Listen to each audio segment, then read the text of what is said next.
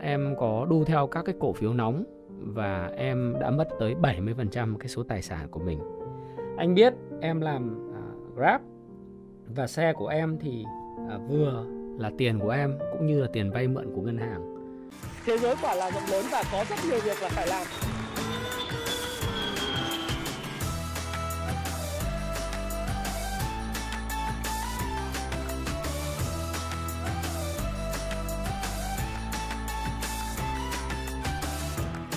Hi, xin chào tất cả các bạn. Chào mừng các bạn đã quay trở lại với channel của Thái Phạm. Và tối thứ bảy ngày hôm nay thì chúng ta đến với nhau với một cái chuyên mục về thiết kế cuộc đời thịnh vượng. À, chuyên mục này thì tôi muốn chia sẻ một cái bài học hoặc là một loạt những cái bài học, những cái tự sự của tôi, những cái trải nghiệm của tôi về cái câu chuyện là cùng nhau chúng ta xây dựng một cái cuộc sống hạnh phúc, thịnh vượng ra làm sao. Thì tuần này tôi có nhận được một cái uh, một cái chat rất dài trên Messenger của mình à, về một bạn trẻ, thực ra cũng không còn trẻ, năm nay 32 tuổi và bạn là một người làm việc tự do. Bạn có tâm sự với tôi là như thế này, thưa anh, à, em à, hai năm dịch vừa rồi thì em thất nghiệp ở nhà và có học chứng khoán và có đầu tư chứng khoán. Tuy vậy thì cái việc vừa rồi em không có nghe lời của anh. Thành thử ra em có đu theo các cái cổ phiếu nóng và em đã mất tới 70% cái số tài sản của mình. Anh biết em làm uh, Grab và xe của em thì uh, vừa là tiền của em cũng như là tiền vay mượn của ngân hàng. Đến thời điểm giá xăng xe lên cao thì em chạy không có hiệu quả và đồng thời là em uh, tìm cách bán thanh lý xe để có thể là quay trở lại cái cuộc sống mà bây giờ thực ra em rất là bế tắc là bởi vì em bán xe đi, trả nợ ngân hàng, nhưng lại cũng không có việc làm. Vợ con thì có một vợ và một con, và hiện tại thì bạn có tâm sự rằng là bạn cảm thấy rất là bế tắc với cuộc sống. Bởi vì chứng khoán à, có vài trăm triệu đầu tư thì cũng không nghiên cứu. Bạn nói là bạn xin lỗi tôi ngay từ thời, lúc mà đầu tiên cái câu trả lời ở câu mà chào hỏi đầu tiên là bạn xin lỗi. Vì tất cả những cái lời mà tôi chia sẻ trong các video bạn đều nghe hết nhưng mà bạn không hành động theo và bạn nghĩ rằng là phải kiếm tiền một cách nhanh chóng. Và bạn nói rằng bây giờ đã phải bán xe rồi, không còn xe nữa. Bây giờ bạn hai lựa chọn bạn đi ờ, thuê, làm thuê lại. À, có thể làm taxi hoặc là chạy grab trở lại, nhưng chắc chắn là không phải là xe của mình. Và bạn nói là bây giờ bạn rất là mệt mỏi và muốn vứt đi hết tất cả bởi vì là mình đang phải là chu cấp cho gia đình nhưng lại không có nguồn tiền và thực sự là cái thua lỗ và chứng khoán nó bào mòn tất cả ý chí của bạn. Bạn phải bán xe để trả nợ cho ngân hàng vì cái giá cước vận tải lên cao đó, bạn chạy không có khách hoặc không có lợi nhuận. Và bạn nói rằng là bây giờ theo anh thì em nên có về Nam Định để mà làm lại cuộc đời hay không? Em về quê quê em ở Nam Định, em về và em dẫn vợ con về. Với cái chi phí ở Nam Định nó sẽ rẻ hơn. Hay ờ, em phải làm gì để tồn tại ở thành phố Hồ Chí Minh? Thực sự là khi tôi nhận được cái comment và cái chia sẻ trên messenger, thì nếu bạn có nghe được cái video này tôi nghĩ rằng là đây là một cái video dành cho bạn và có rất nhiều người cùng trong cái hoàn cảnh giống bạn. Thực sự là tôi à, không có trả lời à, tôi làm cái video. Vậy bây giờ phải làm gì? Thối chí, nản chí và quay trở lại cái khởi điểm của mình là bạn từ Nam Định vào Sài Gòn lập nghiệp. Đấy, gom góp tôi đoán là như vậy. Để có được cái tiền mua được một cái xe sau đó chạy. Nhẽ ra thì nếu mà cứ chạy bình thường thì có lẽ là bạn cũng có sẽ đủ tiền hàng tháng để chi trả cho khoản lãi ngân hàng và tiền khoản gốc ngân hàng phải không nào? Nhưng mà đến thời điểm này thì có thể nói rằng là bạn đem cái tiền vào chứng khoán mà bạn không có học bạn không có đọc bạn nói em đọc có một thiết kế cuộc đời thịnh vượng của anh thôi em thấy rất là máu để chạy vào chứng khoán. Nhưng mà thực thú thực là em không nghe lời anh của những lời khuyên trong video. Thế thì thực sự là cái câu chuyện nó khởi điểm ở chuyện đó. Vậy thì bây giờ làm thế nào đây? Chẳng nhẽ bây giờ tôi lại khuyên bạn là quay trở về à, lại nam định để làm lại. Hay à, bây giờ bạn phải gồng lên. Thì để khuyên bạn thì tôi xin ờ, bắt đầu với lại một cái câu chuyện mà cái câu chuyện này có lẽ là bạn chưa nghe hoặc là có một vài người đã nghe nhưng có lẽ câu chuyện này dành riêng cho bạn. Cũng có một cái à, tình huống như vậy. Đó là với một cái vị thương nhân. Khi gặp thua lỗ đó thì cái vị thương nhân này à, mới từ bỏ tất cả công việc của mình. Chán trường bị phá sản. À, mới bỏ về rừng. Thì trong cái quá trình về rừng, ông gặp chúa, gặp thượng đế ở trên rừng và hiện lên. Ông hỏi là bây giờ thưa chúa, con có thể bỏ hết tất cả cái cuộc sống của con không? Thậm chí cả sinh mạng của con, bởi vì con quá mệt mỏi rồi. Thì chúa trả lời cho ông với một cái giọng điệu rất là từ tốn. Đó là tôi đọc cho các bạn nghe. Chúa ngạc nhiên và chỉ vào cái bụi tre và nói, con hãy nhìn đây. Con có nhìn thấy cây dương sỉ và cây cây tre này không? Có, người thương gia kính cẩn trả lời. Khi ta gieo hạt dương sỉ và cây tre, ta đã chăm sóc chúng rất cẩn thận. Ta cho chúng ăn ánh sáng, ta tưới đầy đủ nước cho chúng. Cây dương sỉ lớn rất nhanh trên mặt đất màu xanh của nó chẳng mấy chốc mà phủ kín cả một vùng. Nhưng chẳng có dấu hiệu gì từ sự sống ở cây tre cả. Tuy nhiên, ta đã không từ bỏ hạt mầm của cây tre. Một năm trôi qua, cây dương sỉ nhanh chóng phát triển lớn mạnh. Nhưng lại một lần nữa, ta tuyệt nhiên không nhìn thấy một dấu hiệu nào của sự sống từ cây tre. Nhưng con có nghĩ ta từ bỏ nó không? Ta không từ bỏ nó chúa chậm rãi kể cho người thương nhân nghe. Và bước sang năm thứ ba, ta cũng chẳng thấy gì từ cái mầm tre cả. Nhưng ta vẫn không từ bỏ. Và năm thứ tư, năm thứ năm cũng vậy. Trong khi đó, những cây dương sỉ nhanh chóng mọc và lan tỏa khắp khu rừng này như con đã thấy đấy. Và tự dưng, đến cuối năm thứ năm, một hạt mầm từ dưới cái hạt tre trồi lên mặt đất và chỉ mất 6 tháng để chúng có thể cao 30 mét. Và con biết gì không? Cây tre và hạt mầm tre đã mất 5 năm để phát triển bộ rễ. Và bây giờ, sau 5 năm, rễ của nó khỏe mạnh. Nó có thể cung cấp tất cả các dinh dưỡng, dưỡng chất để cho cây tre vươn thật là cao. Và con thấy cây tre gặp rất nhiều thử thách trong cuộc sống phải không nào? Và Chúa nói tiếp lời, con có biết không? Người thương nhân, tất cả thời gian mà con phải vật lộn để sống, con đã xây dựng và hoàn thiện cái gốc rễ của mình. Ta đã không rời bỏ cây tre và ta cũng không bao giờ rời bỏ con. Đừng so sánh bản thân con với bất cứ thứ gì khác. Bởi vì cây tre và cây dương sỉ có cách sống khác nhau nhưng dù mục tiêu của chúng đều là màu xanh cho trái đất, thì cơ hội của chúng cũng sẽ tới và như vậy, cơ hội của con cũng thế. Con cũng sẽ vươn cao theo cách của con. Người thương gia trong một cái ánh mắt rất là đầy hy vọng từ cái thất bại, ngạc nhiên hỏi Chúa, Vậy thưa Chúa, Con có thể vươn cao được đến khi nào nữa Và vươn cao được tới đâu Ồ, Chúa liền hỏi, vậy con có biết cây tre có thể vươn cao được đến đâu không? Dạ, cây tre có thể cao đến mức mà nó có thể cao nhất phải không ạ? Người thương gia trả lời, Chúa nói đúng rồi đấy. Hãy cho ta cảm thấy tự hào khi con có thể vươn đến đỉnh cao nhất mà con có thể hướng tới. Và bài học từ cái việc cây tre và cây dương sỉ này cho tôi trả lời cho bạn là bạn có nên về Nam Định Hà sống hay không. Bởi vì đây là một trong những cái bài học rất hay mà tôi cũng đã nói trong cuốn thiết kế cuộc đời thịnh vượng của tôi đã viết và gửi tặng các bạn. À, đây là một cuốn sách mà tôi nghĩ rằng à, nếu bạn đã đọc thì bạn đọc lại cái phần mà chương đầu tiên của tôi đó là niềm tin sai lệch. Tất cả bốn cái niềm tin mà bạn cần thiết để nâng cấp quyết định thành công. Chút xíu tôi sẽ kể về cuộc đời tôi để các bạn và bạn có thể hiểu lại một lần nữa.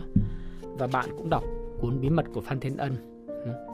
Thì trong cái bí mật Phan Thiên Ân đó, có một cái câu như thế này mà tôi đọc cho các bạn trang 106. của tờ kinh số 1.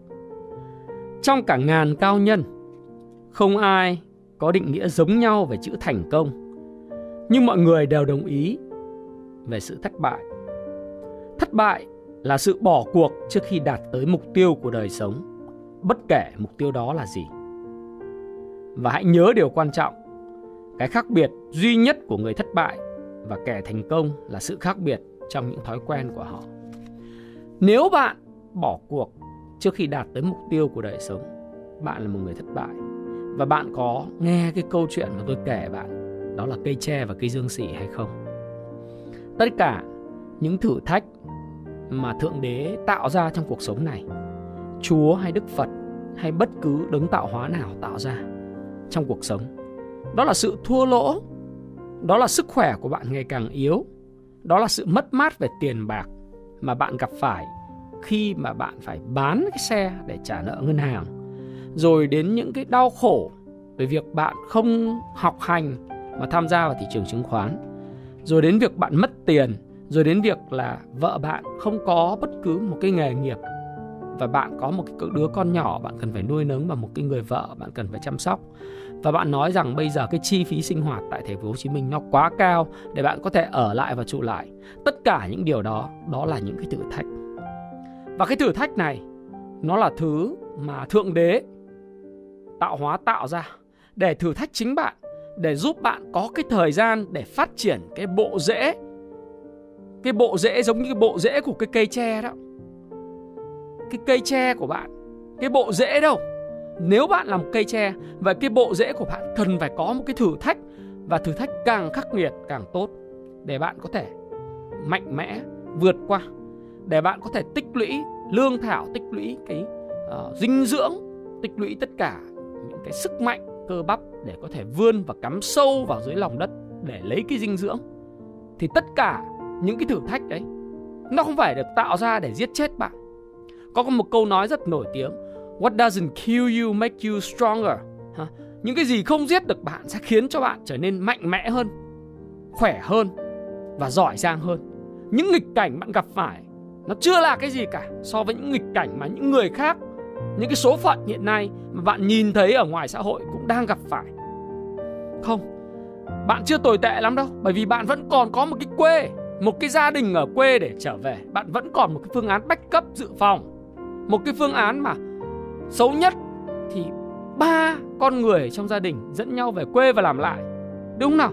Như, như vậy bạn vẫn không phải là cái gì quá tồi tệ Bởi ít nhất bạn vẫn còn tiền Bạn có tiền để đầu tư chứng khoán Mà cái, cái mà bạn nói với tôi đây là bạn chơi chứng khoán Những thứ mà bạn nói là bạn chơi Là bạn vẫn còn tiền Dù bạn có thua lỗ thua mốc 70% Thì vẫn còn 30% tiền bạn có bán xe để trả nợ ngân hàng Thì bạn vẫn còn tiền Phải không nào? Đâu có lúc đâu đang lúc tao tồi tệ và khánh kiệt đâu phải không? Vậy nếu bây giờ bạn bỏ cuộc thì có nghĩa là bạn sẽ thất bại. Mà thất bại là gì? Thất bại giống như cái cuốn bí mật phan thiên đã nói là sự bỏ cuộc đúng không? Trước khi đạt được cái mục tiêu nào của đời sống. Nếu có thành công thì không biết thành công của tôi khác thành công người khác khác thành công của tôi nhỏ nó khác với thành công của người khác to lớn. Cũng không ai định nghĩa thế nào là thành công nhưng thất bại đó là sự bỏ cuộc trước khi đạt tới mục, mục tiêu của đời sống. Bất kể mục tiêu đó là mục tiêu gì. Và thử thách đối với bạn nó là một sự quá là bình thường. Nào tôi biết khi tôi làm video này và trả lời cho bạn nhìn thẳng vào camera và tôi hy vọng rằng bạn cũng xem video này bạn sẽ có cái cảm nhận như vậy. Ừ, dừng lại một lúc. Ừ. Hãy ngẫm nghĩ đi. Có quá tệ không? Không. Hãy nghĩ rằng Đây Là một thứ Đây là chuỗi những sự kiện Mà Thượng Đế Đã tạo ra để thử thách Cái bộ rễ Của cây tre. Đó chính là cuộc đời của bạn Là sự thịnh vượng của gia đình bạn. Và càng nhiều thử thách Mà bạn vượt qua được Thì bạn càng xây dựng bộ rễ mạnh mẽ hơn tất cả những cây khác. Và bạn đừng so sánh bạn với bất cứ ai cả. Cái này không phải là ác quy. Cái này cũng không phải là suy nghĩ tiêu cực tích cực theo kiểu thủ, thủ dâm tư tưởng không phải. Cái này là tích cực một cách tàn nhẫn nhất tích cực bằng cách nhìn thẳng tích cực bằng cách nhìn vào, bạn vẫn còn tiền.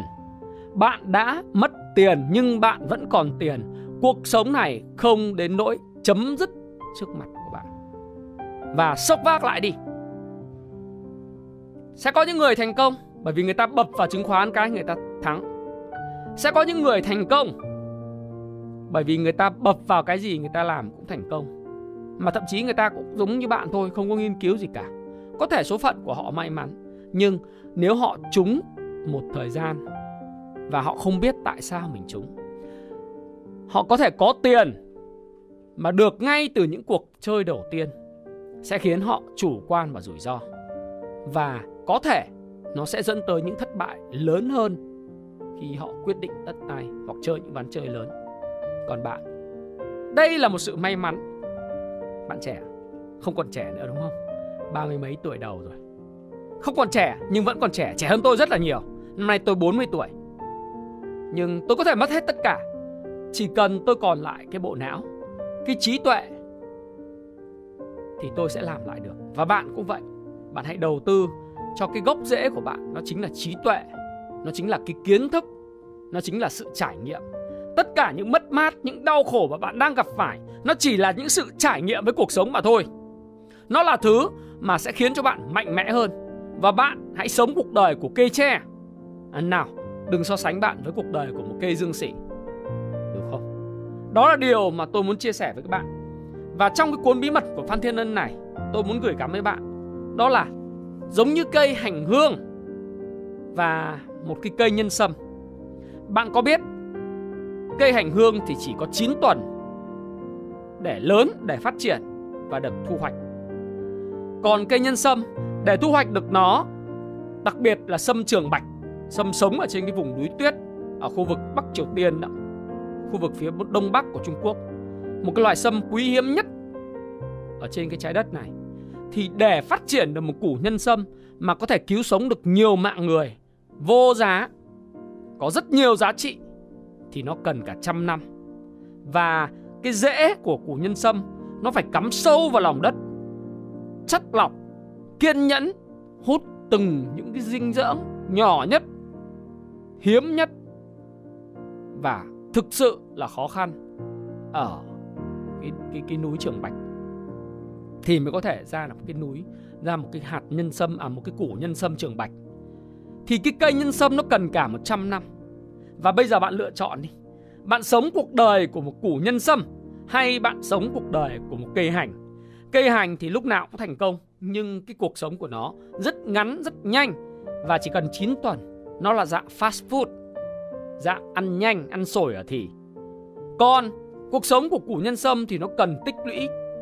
Nó có thể trải qua những thất bại, những thử thách mà bạn đang gặp phải đó. Đó. Hãy nghĩ về bài học của cây dương sỉ Bài học của cây tre và bài học của củ nhân sâm với lại bài học của một cây hành hương. Bạn hãy ngồi lại và nghĩ đi. Tôi hy vọng là bạn đang xem cái video này. Bởi vì ngày hôm nay, nếu bạn xác định là cuộc chơi của bạn dừng ở đây, thì đừng nói đến cái cuộc sống thịnh vượng. Đừng nghĩ tới cuộc sống giàu có. Đừng nghĩ tới cuộc sống hạnh phúc và cả cuộc đời này chúng ta chỉ đi giải quyết một thứ Đó chính là hạnh phúc, phải không nào nhưng bạn cũng đừng nghĩ đến hạnh phúc nếu như bạn có một cái tư duy thối chí và thoái trào Sống cuộc đời của cây hành hương Cuộc đời của một cây dương sỉ fast food. Hãy nghĩ nó là những thách thức mà bạn cần phải vượt qua. Một câu chuyện nghe thì có vẻ là Ừ, anh sẽ thổi cho em thêm cái hy vọng. Đúng. Bạn phải có hy vọng vào cuộc sống. Bạn phải tin những cái trở ngại bạn gặp phải.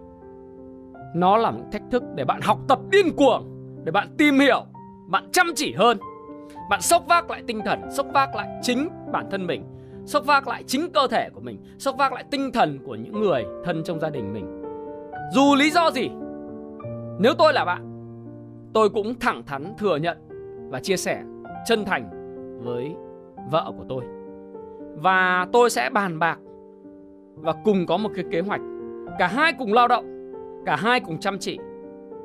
Và bạn phải học tập một cách điên cuồng, đọc thật nhiều lên học thật nhiều vào và làm việc thật chăm chỉ. Tìm một cái cơ hội. Bây giờ có đi làm thuê cũng được, đúng không? Ở ngoài kia rất nhiều nơi thiếu lao động, kể cả lái xe, tài xế. Rất nhiều nơi cần tài xế, kể cả là hãng taxi truyền thống lẫn những cái grab mà họ có hợp tác xã. Bạn có thể làm được. Hoặc là những cái người mà chủ tư nhân, họ rất cần những cái tài xế có năng lực, đáng tin cậy làm việc chăm chỉ, lau xe, rửa xe, chăm sóc xe, đón đưa, đi lại của các thành viên trong gia đình một cách an toàn. Họ cần bạn chứ. Rồi vợ của bạn ở sài gòn thiếu gì việc đâu. Hãy sộc vác lại. Và bắt đầu học tập về tài chính một cách chậm rãi, một cách bài bản từ từ. Từ việc những lời khuyên tài chính cá nhân về việc là tích lũy thế nào, tiết kiệm ra sao chi tiêu thế nào là hợp lý? Những cái thủ thuật để tiết giảm chi phí để gia tăng cái năng suất lao động gia tăng cái cái cái, cái thu nhập của mình và cứ như thế cặm cụi cặm cụi để làm lại. Nếu tôi là bạn bởi vì bạn đã có trong tay một cái bản đồ một cái bản đồ mà có thể giúp bạn đi tới những nơi mà bạn muốn. Nào tôi không nói lý thuyết xuông đâu. Thực sự đây là những điều tôi đã trải qua tôi cũng giống như bạn thôi. Tôi cũng đã trải qua những cái việc mà tương tự trong cuộc sống, giống như bạn. Để tôi kể bạn nghe, nếu bạn đã đọc cái cuốn sách thiết kế cuộc đời thịnh vượng của tôi, thì bạn có thể mở ngay lập tức ra cái trang thứ 25 ừ. bởi vì tôi cũng giống như bạn. Cái đợt mà tôi tốt nghiệp đại học đấy, năm 2004 rõ ràng tôi là một người tốt nghiệp đại học loại xuất sắc, loại giỏi luôn, đúng không? Và tôi cầm cái bằng đỏ của tôi, nộp đơn vào 7 công ty, thì 6 công ty từ chối tôi chỉ một công ty nhận tôi vào, nhưng mà cái công ty này làm trong lĩnh vực khách sạn. Chả phải là một cái lĩnh vực mà tôi yêu thích, đúng nào? Lúc đó tôi có phỏng vấn, thì bây giờ nói là cái khách sạn đó chính là cái khách sạn Bảo Sơn, đúng không? Họ nhận tôi còn 7 6 cái công ty kia họ từ chối. 7 công ty nhận hồ sơ thì 6 công ty từ chối.